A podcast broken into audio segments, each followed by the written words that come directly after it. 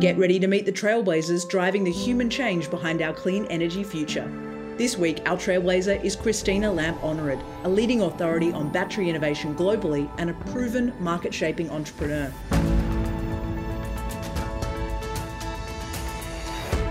Christina has founded and scaled two innovative technology companies and co chairs the World Economic Forum's Global Future Council on Energy. Her passion and enthusiasm for our collective ability to impact change, combined with her technical wizardry, make her an extraordinary science communicator and a powerhouse for broadening the clean energy movement. We believe conversations about our clean energy future should be as relevant around a kitchen or a classroom table as they are around boardroom or political tables. We're here to fuel a new energy conversation, and it starts with you.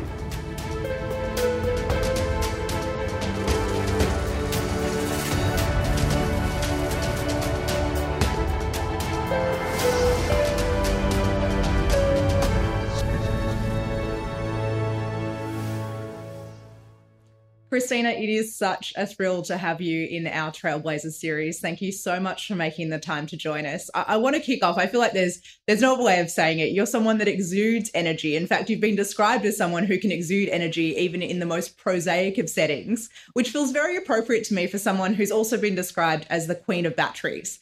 So I'm interested, where does your energy come from? I don't know, a positive outlook on outlook on life, maybe um, a willingness to be humiliated, to try difficult things, to fail and stand up again, maybe, and a lot of friends. was that something that was uh, instilled in you growing up and that you learned from your parents, or is it something that's developed over the course of your entrepreneurial and inventive career? I think I always was a um, very curious person. I could never read enough books, uh, try enough things. Um, I already negotiated when I was in ele- elementary school if I could write a play and put the whole school on stage. And I organized a lot of things, and the grown ups around me were very interested in letting these crazy ideas happen.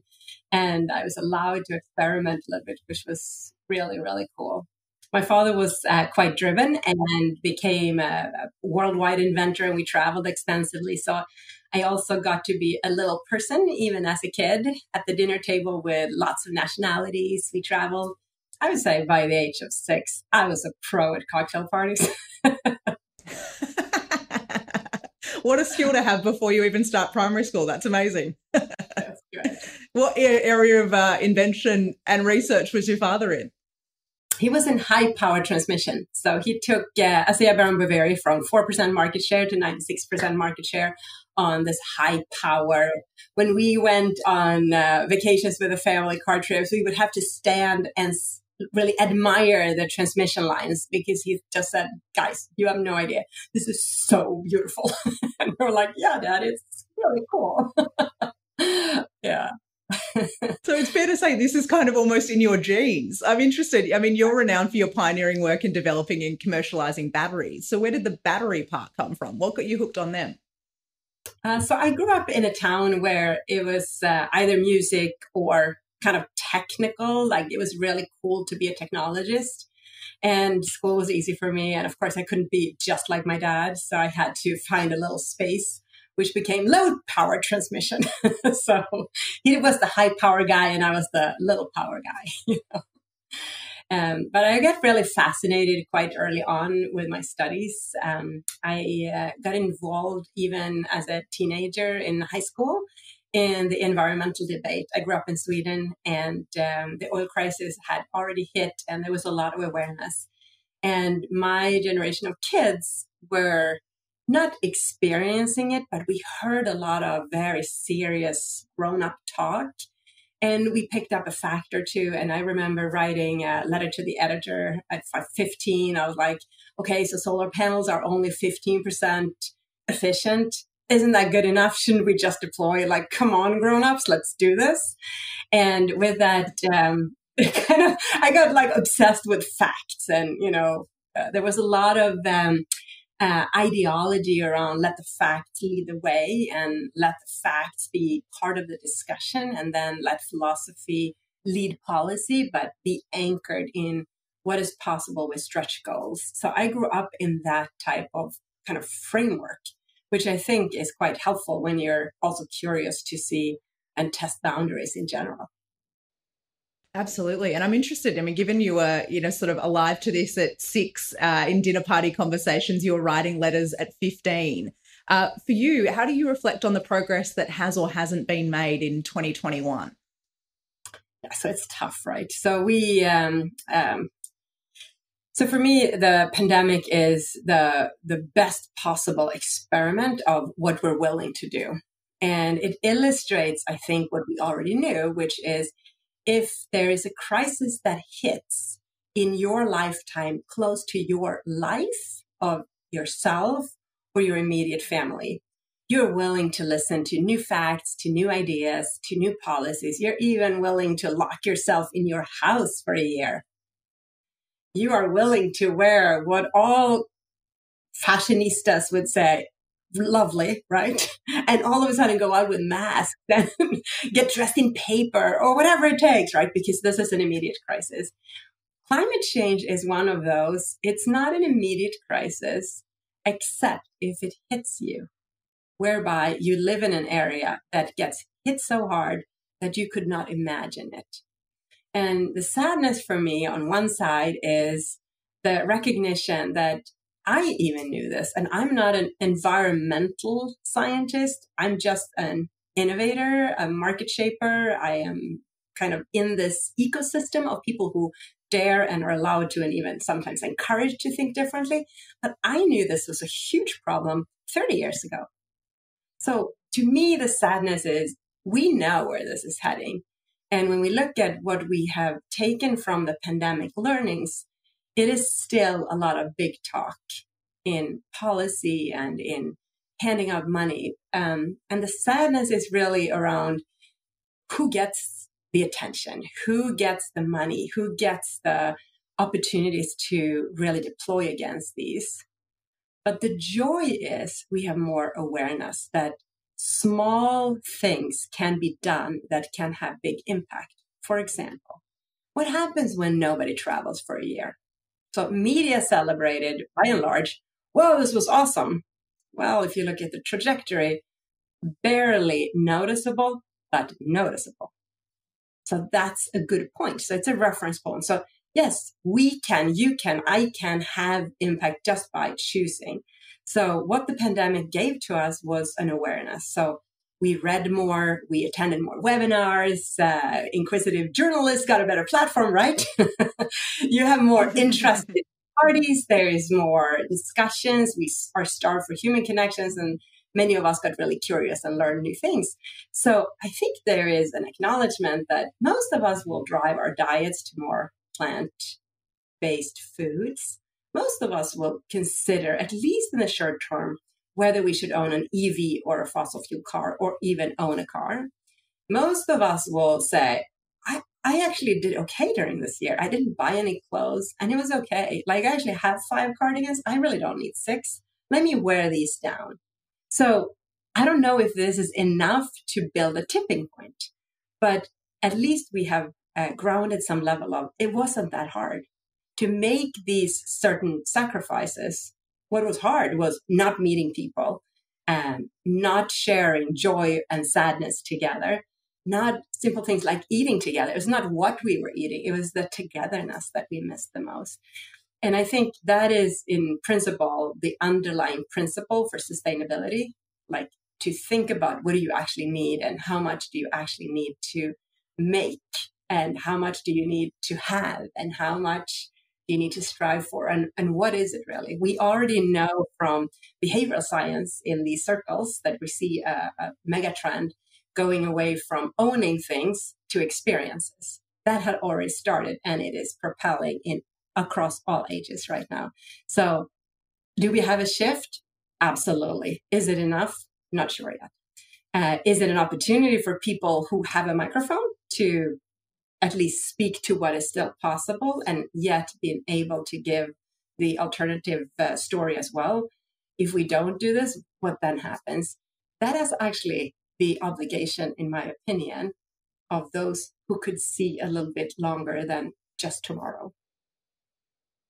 I love that. And I think that's such a powerful point, too, that the kind of forced stop to the autopilot we were on allows us to step back and reflect and go, actually, to your point, how much do we need? How much do we have to make? And be more conscious in our consumerism. I want to speak to you about togetherness, and we're going to circle back to some of the broader macro environmental piece and sustainability a little bit later on. But yeah, there's an interesting togetherness of the journey of Cadenza too, because from what I gather, the supercell battery architecture began as a project between yourself and your husband in your garage. Am I right? Is that where it started? That's right. Yes. yes. Do you have an enormous garage? How does that even begin there? like it was basically a spreadsheet to start with. Those don't you need a lot of space for. So we had this idea that could you not take the basic inventions that came from lessons learned in cell phones on laptops and put them into cars. And we did that in our previous company and scaled that and ultimately launched big platforms. But we were still in that time locked into the paradigm of smaller cells. So for Cadenza, having basically started a company, set sail, let it sail into the ocean and watch the sunset and do some other cool things, we just sat back and said, you know, would it be possible to have cost and safety be the two governors of the future while keeping performance? And let us have a voice at redefining what this means. So when you can have basically some little time to think about kind of what is an of course answer to a question. So one of those is, would you like a battery that helps offset fossil fuel CO2 generation? Yes, of course. Of course. Would you do this if you could afford it or if you could make a little bit of money? Yes, of course. Of course. Would you have as one of your buying criterias that it cannot explode? Yes, of course. Of course. right. So, with that, we created a cell that cannot explode, that cannot go into fires, and that is a new definition of safety and reliability. The industry up to this point had basically said, we will make you a battery and we will wrap it around or put it inside a fire blanket, a steel chest, cabinet. So when it goes kind of haywire, you're okay. But you have seen on Twitter and other public media that okay in the automotive world means yes, you have five to seven minutes to get out of the car before it explodes. But is that really a yes, of course answer? I don't think so. that is not cool. Like the fact that they shield the flames so you can jump over them, that's nice, but it's frankly not acceptable in my opinion. So what we created was a platform that allows, it just gives you a warning light, says, okay, one of your batteries has been disconnected, seek service. Mm. But you have a hundred or a few hundred of those batteries. So you have less than 1% of the battery capacity discontinued in your drive that you have planned, which is the gift of this technology platform. And frankly, the enabler for adoption. So how do we get this now into deployment? Is the discussion is now starting, right? So then the pandemic hits and it's like everything shuts down. So then we're like, okay, now let's refine it. Let's make it even cheaper. Let's make sure it's fully certified and let's see if we can do cost down even right now. So that's how we use the pandemic year. But as the world is coming back up again, we are back on to scaling up and uh, basically hopefully deploying in some mass production over the next few years. That's unreal. And I'm excited to watch the next evolution of that. I, am intrigued because my understanding is that um, you mentioned earlier you kind of get encouraged to, to think differently. You get to dare to think differently, which I love. And I'm interested because it, I've heard that the tripod of safety, your commitment to safety, cost, and performance, was something that was met with a lot of skepticism when you first came out with this is what we're going to do. What's possible? To your point, I find it interesting in the contrast of I answered, of course, to all those questions, and yet there was still this really healthy level of skepticism. I'm sure that's not the first time you've met skepticism in your pioneering work. But can you talk us through why there was skepticism and, and generally, how do you face that as a pioneering innovator?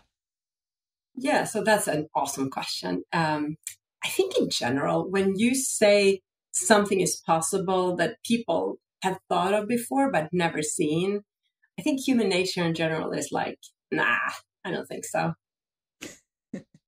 and then it goes to, and you sit there and you're like, I mean, sometimes I feel like I'm in this rubber boat on this stormy ocean. It's like the steam ships, and they're like, hello. And I'm like, hey, hey, I have something cool. Listen to me, you know?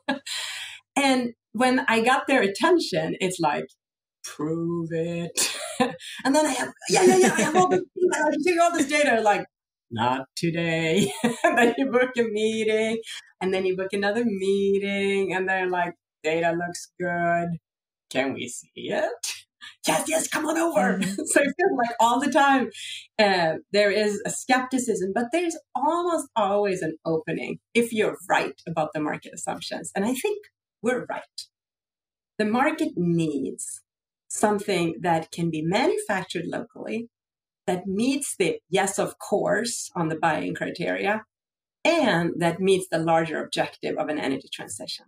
And I believe that by I think we get a lot of credit for the technical invention, but ultimately, if Cadenza succeeds, we will have succeeded in creating local economies around this. So, by mm. deploying multiple manufacturing sites across the world, stimulating local economies, generating great green jobs, and having local service, you basically allow the economy to flourish. So the resistance is typically t- tied to what is perceived as the framework or the infrastructure or the kind of ecosystem of economics. But rarely is there an acknowledgement that none of this is static and we are in a supercharged transformational time. The transition through the pandemic of going from kind of old economic paradigm to what we will see in the future, that speed increased tremendously. So that feels almost strange uh, to hold on to, well, it used to be this way. Well, it isn't like that anymore. Like maybe you think like that. Well, I just wanted to ask you, you know, that you mentioned that rapid hyperspeed of transformation. What new challenges does that create for you as a leader? What have you had to learn to do or get more comfortable at in order to be able to function in a very different operating environment? Yes, I think first of all, uh, the way we communicate has been broken from the last paradigm to the new paradigm. The fact that this is so easy, like you and I sit in different time zones, we sit in different countries, half an earth apart but we know each other. So we have met in person. And with that, you can have the warmth and the connection.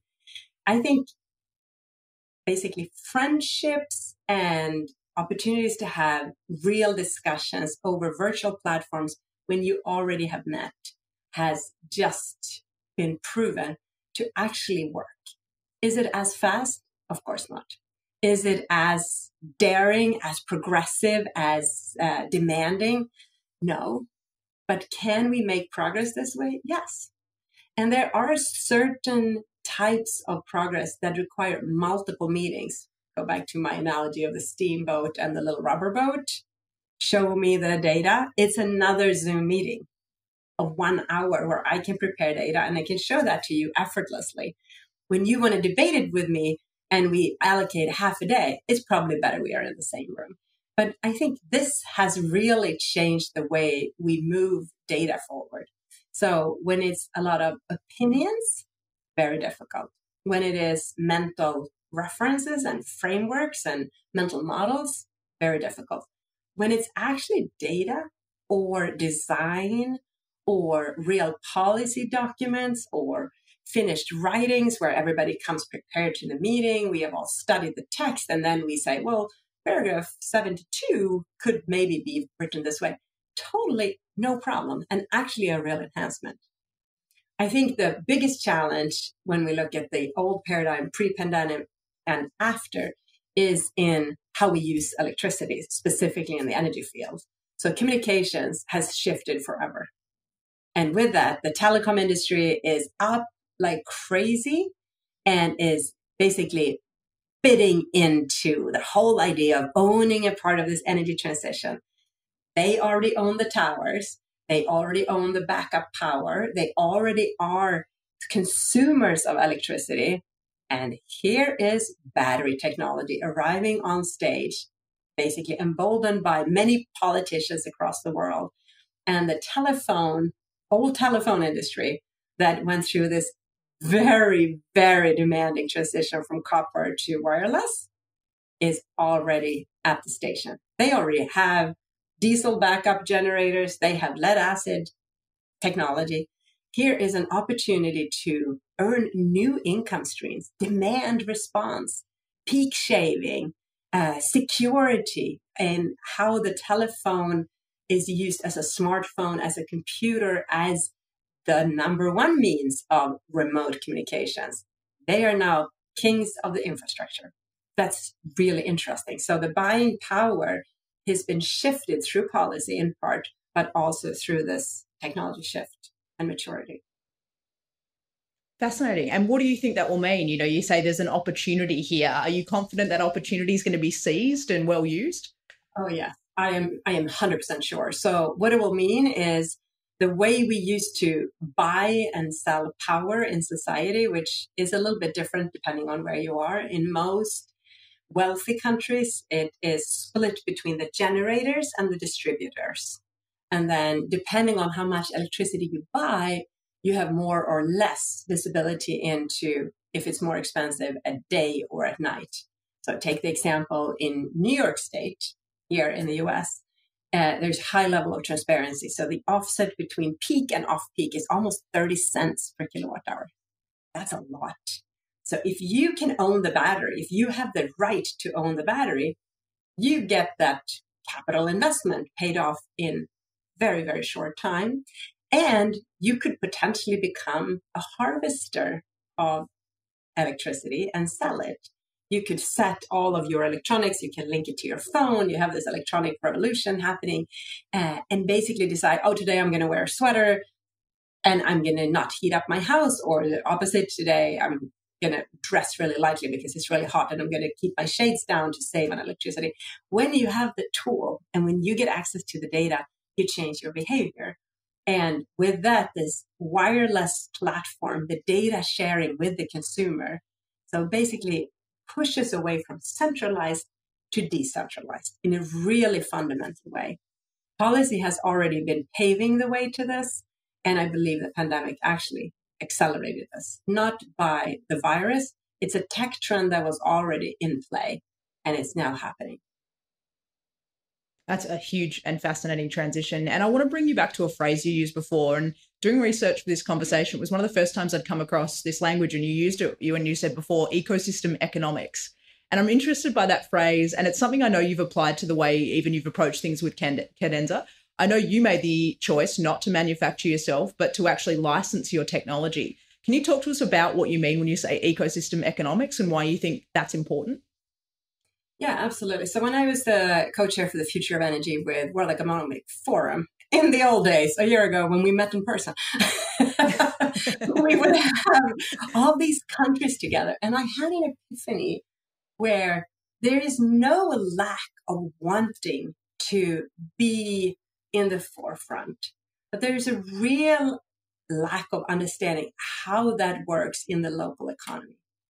So the idea that you can create an ecosystem in a geography where you have policy champions with finance champions locally with management basically so then you can create jobs you can align on the policy you can make sure that local ecosystem works but that it's also anchored in a global platform specifically this is critical when we have discussions in uh, not the wealthiest countries.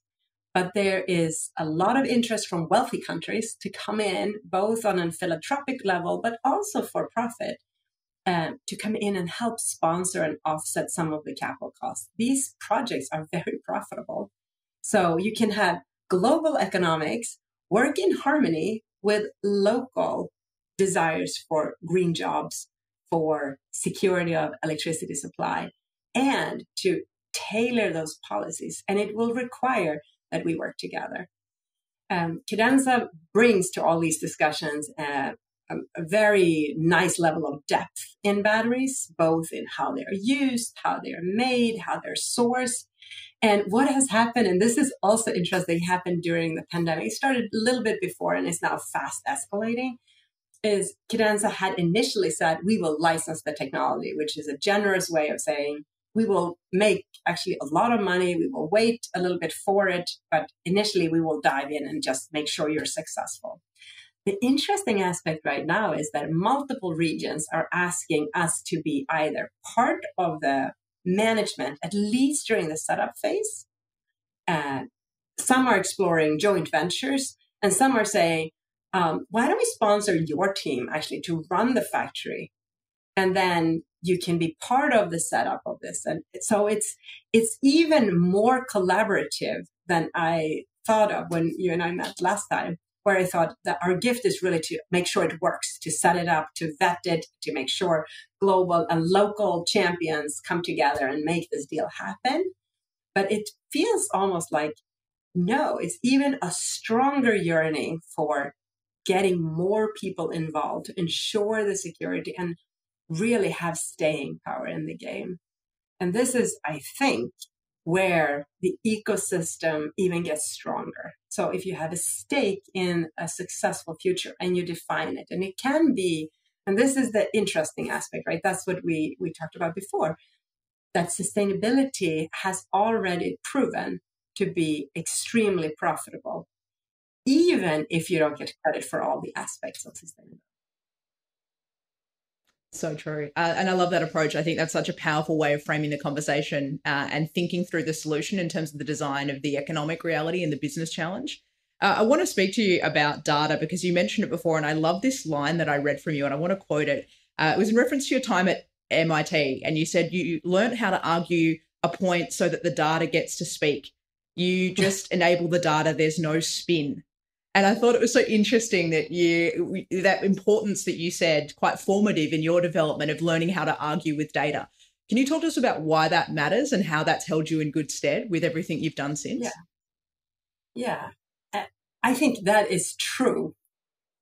One of my heroes is Hans Rosling, who uh, I met through the TED speaker series, who always talked about factfulness. And he was so mm-hmm. surprised by people holding such strong views that were true 30 years ago. And I'm sure you have read his book, Factfulness, or seen his speeches. And I was really impressed by that because he basically put everybody to shame. So here are super intelligent people, and he asks three questions. And it's like statistical sampling. It could be a monkey. You don't have to have any knowledge. And the knowledge in general was really low. So for me, it meant, okay, so in the space where I feel credible, where I actually know, I must assert staying power in the discussion. I must fight for right. And when people take on kind of discussions on spin, which is kind of the most unfortunate, where you have a good intention and you have a bad player who says, well, all of that, it might be true, but it's my story only that works. And it's typically when you see somebody who really, really want to profit off a, a very narrow thread inside a larger truth. Um, it is very difficult, and that is still very difficult to have an honest and open discussion on while this very narrow thread could be true, it does not equal that the other 99% is useless. In fact, if you place all your bets on this 1%, the risk of failure is really high. So this is where I have made it my, at least my attempt in these discussions where I'm privileged to participate, to elevate the discussion and say, what problem are we solving? We're actually, most of us are not solving the problem how this 1% truth makes money. That's very rarely in everybody's interest. What is in everybody's interest in this case is getting to this ecosystem economy, getting it translated into something tangible where the masses profit and the businesses profit, where the policymakers have staying power to put policy together so you can execute against a future without picking winners. I love that. And I want to apply, if I can, the factfulness idea to the world of battery technology. If you'll indulge me for a minute, I feel like it is a world where a lot of people listening can be quite confused because you can read some news stories where you hear about the revolution in battery technology capability. And on the other hand, you read about exploding batteries or cost challenges or the environmental footprint.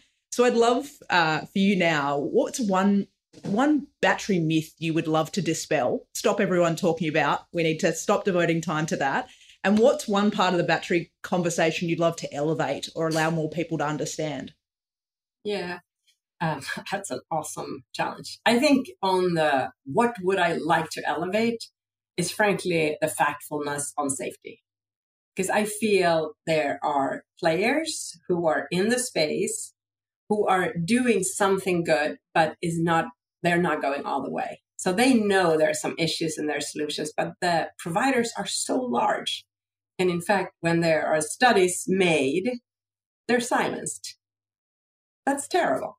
So let the data sing, let the data get out, and let's have an honest discussion. Let's define what safety means. And let's have the, the metric as it has to be answered.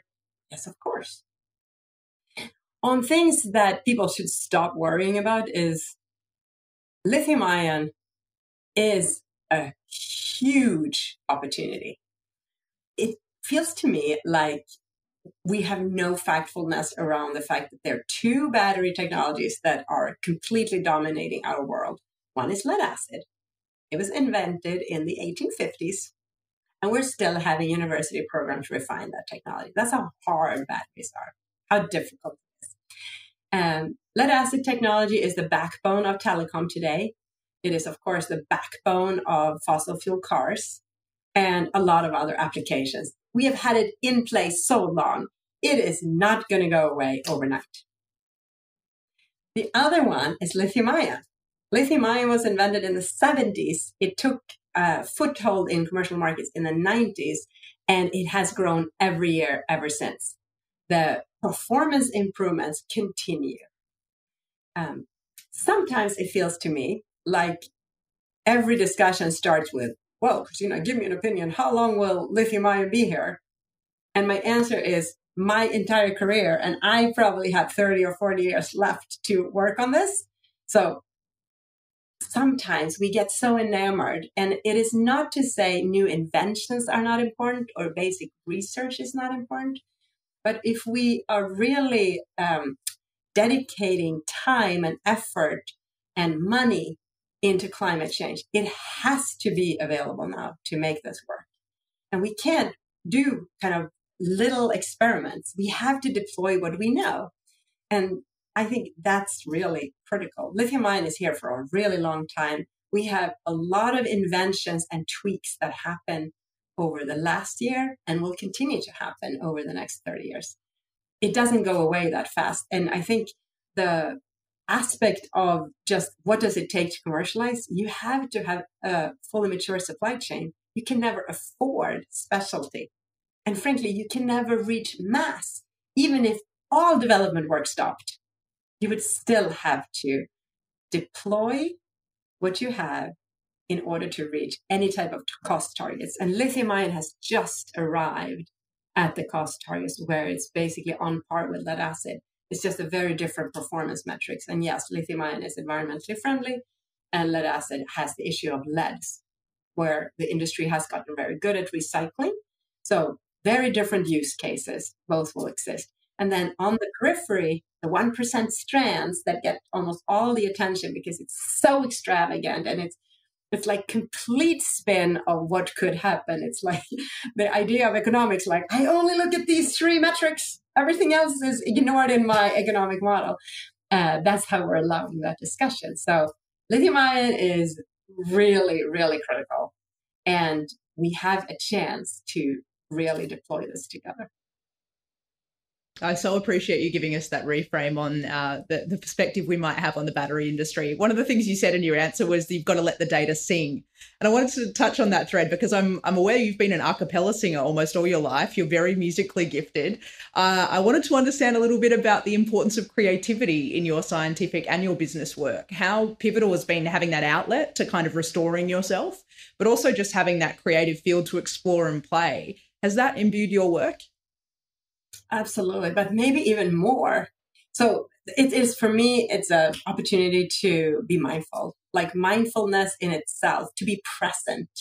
In music, when you are a performer, you don't really get a, a retake. You have an audience in front of you, and whatever you're playing or singing, it's that moment. And uh, you can make the analogy with jazz. If you hit a wrong note, you kind of do a little doodle around it, make it interesting, and you move on and you bring the people in the room with you. If you apply that in life, that you anticipate mistakes and you make sure they're not catastrophic, that's kind of what we did with a safety discussion, right? We say it will fail, it just cannot be catastrophic. So it's like a jazz pianist's way of science and innovation. So I think it is extremely helpful in life to allow yourself to be really focused and to decide where you spend your energy. And um, perhaps this is a skill set that we will have to really instill in our children growing up with a lot of distractions. Um, the power of focus, multitasking, sure, but when it really matters, focus. Um, so I think that's on the creative process. Um, but I would say through having been a, a chorus leader, um, an instrumentalist in, in the land of music, the most that I'm grateful for is actually the training to be um, a, a leader that demand the player's best game. Uh, a leader that inspires and perhaps intimidates by level of performance expectation, but never through punishment a leader that can set real deadlines and paint out what good looks like, which is critical in the arts, especially when you put on larger productions, that you can visualize this together to execute. And deadlines are very clear in the artistic space. We have a concert on, and that's the date. Mm-hmm. so running a business like that is not so shabby. And we can always have fun with some of the analogies and, and all that stuff. But I think the leadership of compassion and strictness with humility, with grace, with grit and perseverance, and the idea that you can't really wing it. You got to practice and you got to be prepared. I love that. I love that you're bringing the jazz to science, but I, would never thought about some of those dimensions of how all music and particularly leading, you know, uh, in an, a kind of conductor sense brings so many great lessons uh, to, to leadership more generally. I think that's so powerful. I wanted to continue in that vein and ask you I, I find it so fascinating. You've got more than 80 patents at various stages of filing. You, you've pioneered so much technology, but you've also been pioneering in the fact you've taken a handful of companies, scaled them internationally. Which one's harder? Which one has taught you more about yourself or demanded more of you? Oh, that's an awesome question. I think um, they're both hard, actually. Um, they they both demand um, humility and perseverance, and um, I think they have both taught me that while I may have the gift of seeing what is possible and the gift of um, verbalizing what that can be. It is never just me. It is actually the gift of getting other people to say, hmm, do I care about that? Or do I just want to sit on the sidelines? And it's the fact that you can get other people to engage in a technical vision or a business vision or perhaps a policy vision where you say, you know, we can do this. And if you can break it down in ways so people can contribute on multiple levels, that's probably the victory. So it's almost the same process, both in technology and in business, in my mind.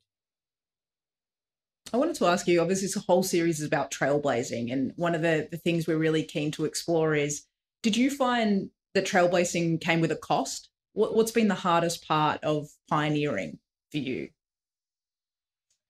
Uh, so it's like everybody says, ah, that's impossible. or the classic question when you have a new idea of a new future, a new way is like, prove it. Can you give me comps? No, it's a new idea, dude. I can't give you comps. That's the whole point.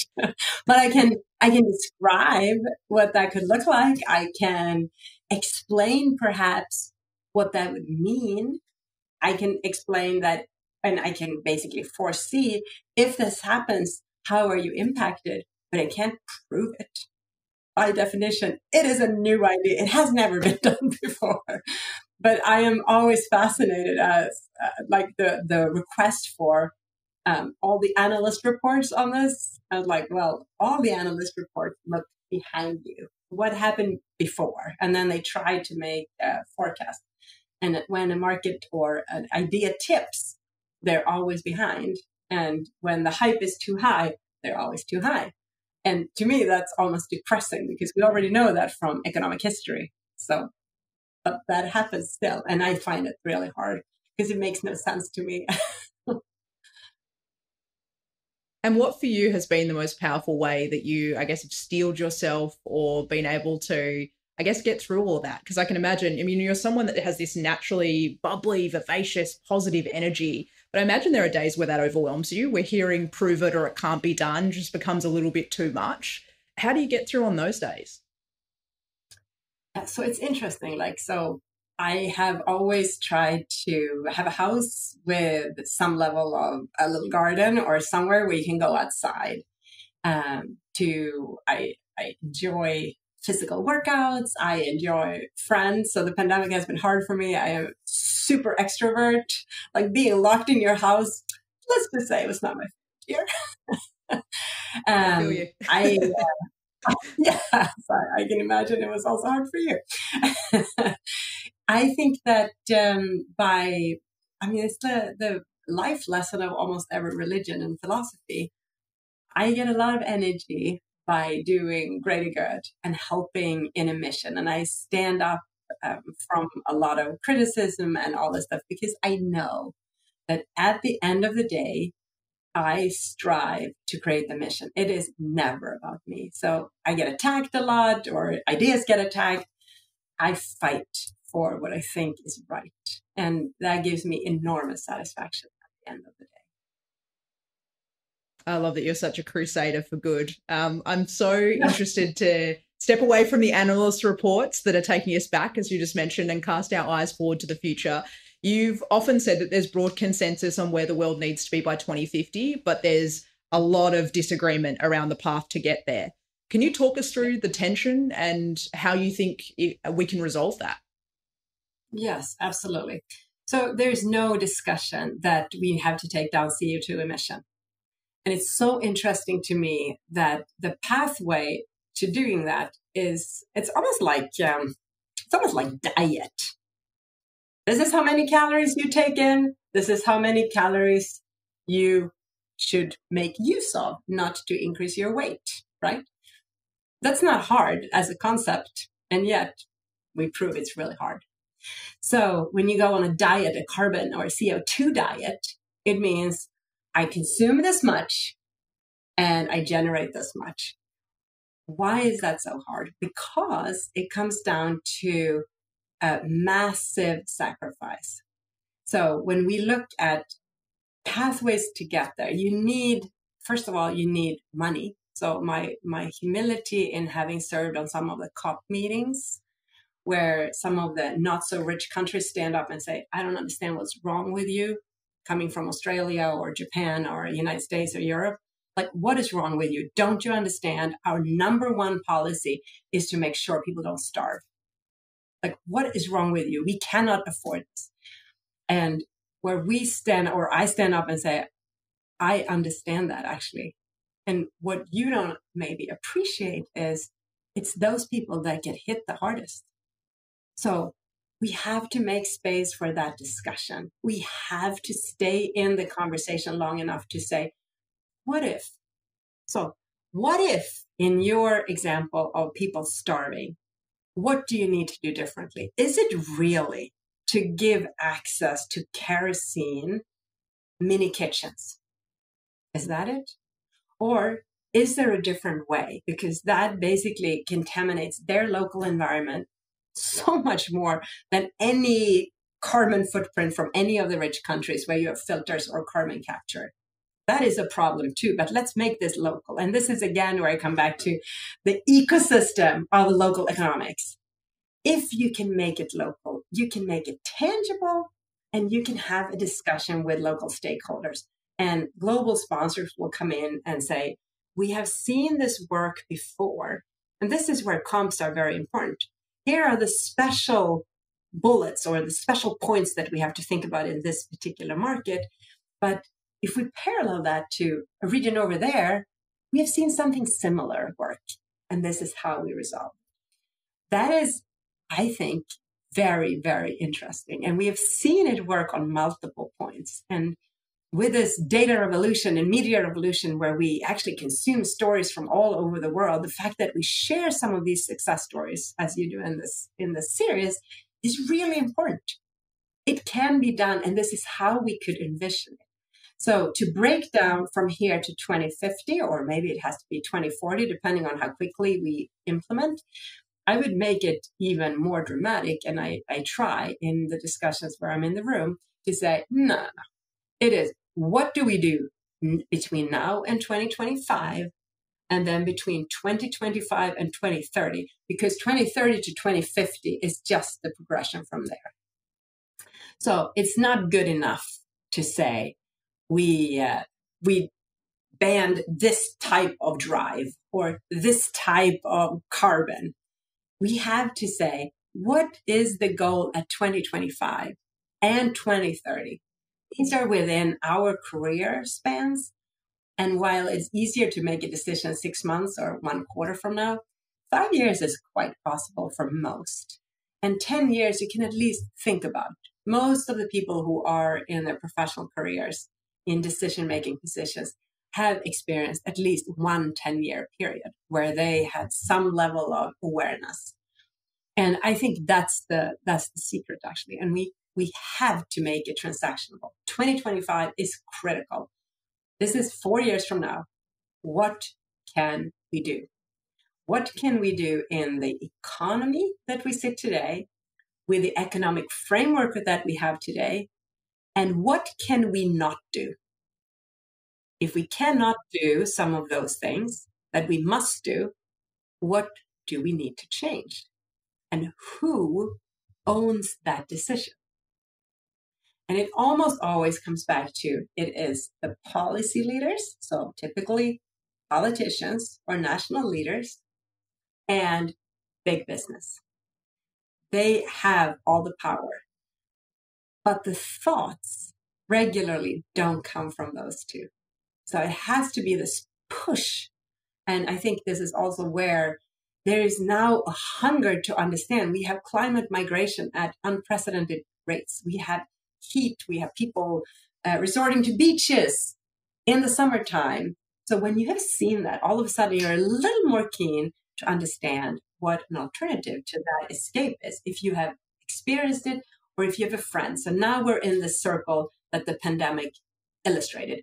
It touched us. It touched our lives, our friends, our family. Therefore, we can relate to it. And four years and 10 years is within that realm, in my opinion. I think that's such an important question. Every into this conversation can take away and ask themselves, what can I, what can we as an organization be doing? Doing 25 what does that look like? If we can't do it by then what do we need to change? Christina one of the things that struck me in what you were describing is that you said well, sort of we don't have the space really for developing country conversations that we're still not really localizing some of this with the degree that we need to. Is that a need to change the way existing forums are working or who's attending them? Or is this a need for a different forum that's including different voices. How do you see that needing to progress? Do we have the right people, I guess, at the table to have the conversations that need to be had? Yeah, I think actually this is where the rich world has to lead. We have no choice. we have to say it has to start in where you have a high degree of education, a high degree of innovation. Those countries have to start because they prove it's possible. And um, while some governments are now even saying it's the philanthropic arm that will play a critical role in enabling us to see examples of this. Uh, I believe that's true. When you have shareholder pressure saying, show me your ESG goals, your environmental goals for your company at an annual meeting, that used to be a joke on our New Year's soirees. Oh, I'm going to ask these questions. Who cares? You know, that was kind of funny. It's no longer funny. It is actually happening. So the tide has already shifted. There are more people concerned about this. And the more questions you ask, and eventually the more you can vote with your money for purchases that you can influence, that is probably the simplest way. Like if you knew that plastic bottles are a problem, how much of a problem is it? Is it like the biggest problem? Or is this a way for an industry that profits of this particular issue to divert your attention?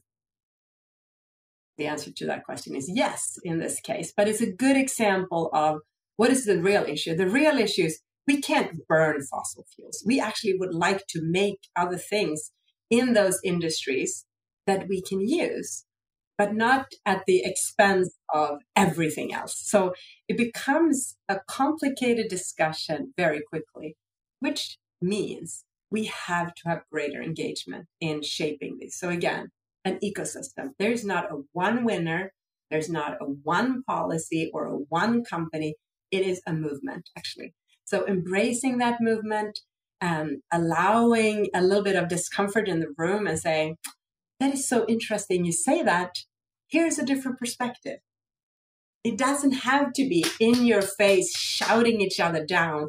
It isn't that clear. There are many ways to solve for these problems. But the goalposts, like the concert date, is 2025 and 2030. And for those, we got to be really clear. What does good look like? What is in the program for those two concerts? So, what does a successful concert look like for you in 2025? So, uh, in 2025, I would like to have uh, lived through less consumption in general. I hope we can harvest the knowledge from the pandemic that yeah, we could probably buy less stuff, which immediately slows down how we think about stuff. Um, that people actually are eating more plant based food. It is such a small sacrifice.